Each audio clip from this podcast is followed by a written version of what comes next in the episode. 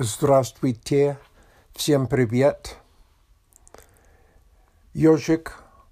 Сегодня я хочу говорить о ёжике.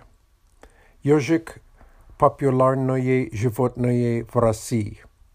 Иногда ёжик – герой мультфильма, как, например, «Ёжик в тумане».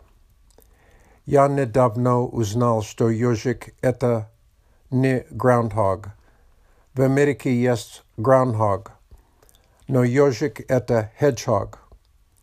В Америке нет ёжиков.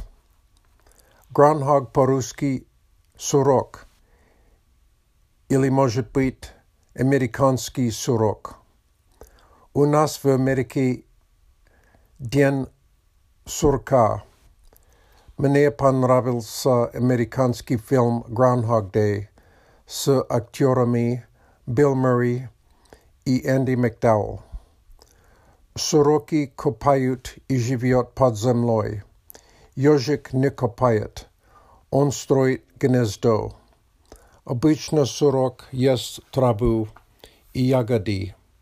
Ёжик кушает мясо и траву. Ёжик – хищное животное. Это значит, он охотится. Он может есть червей, лягушек, мышей, насекомых и змей.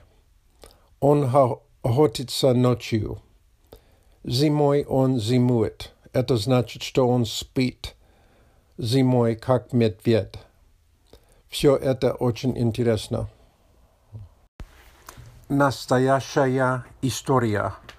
Одна женщина ходила в лесу и встретила ёжика на тропинке.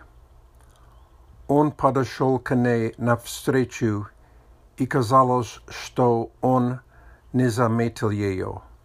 Когда он заметил ее, он испугался и убежал.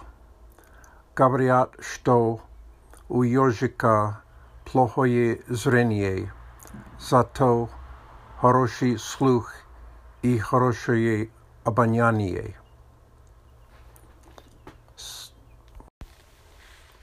Новое слово для меня – погружение. Я слышал это слово на канале Easy Russian with Maria Zorovetskaya. Погружение по-английски immersion. Мы не можем учить иностранный язык совсем как дети, но все равно погружение очень важно.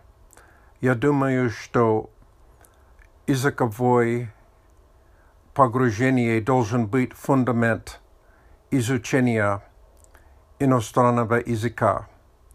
Студент должен слушать простой язык и начинать просто чувствовать ритм и интонация.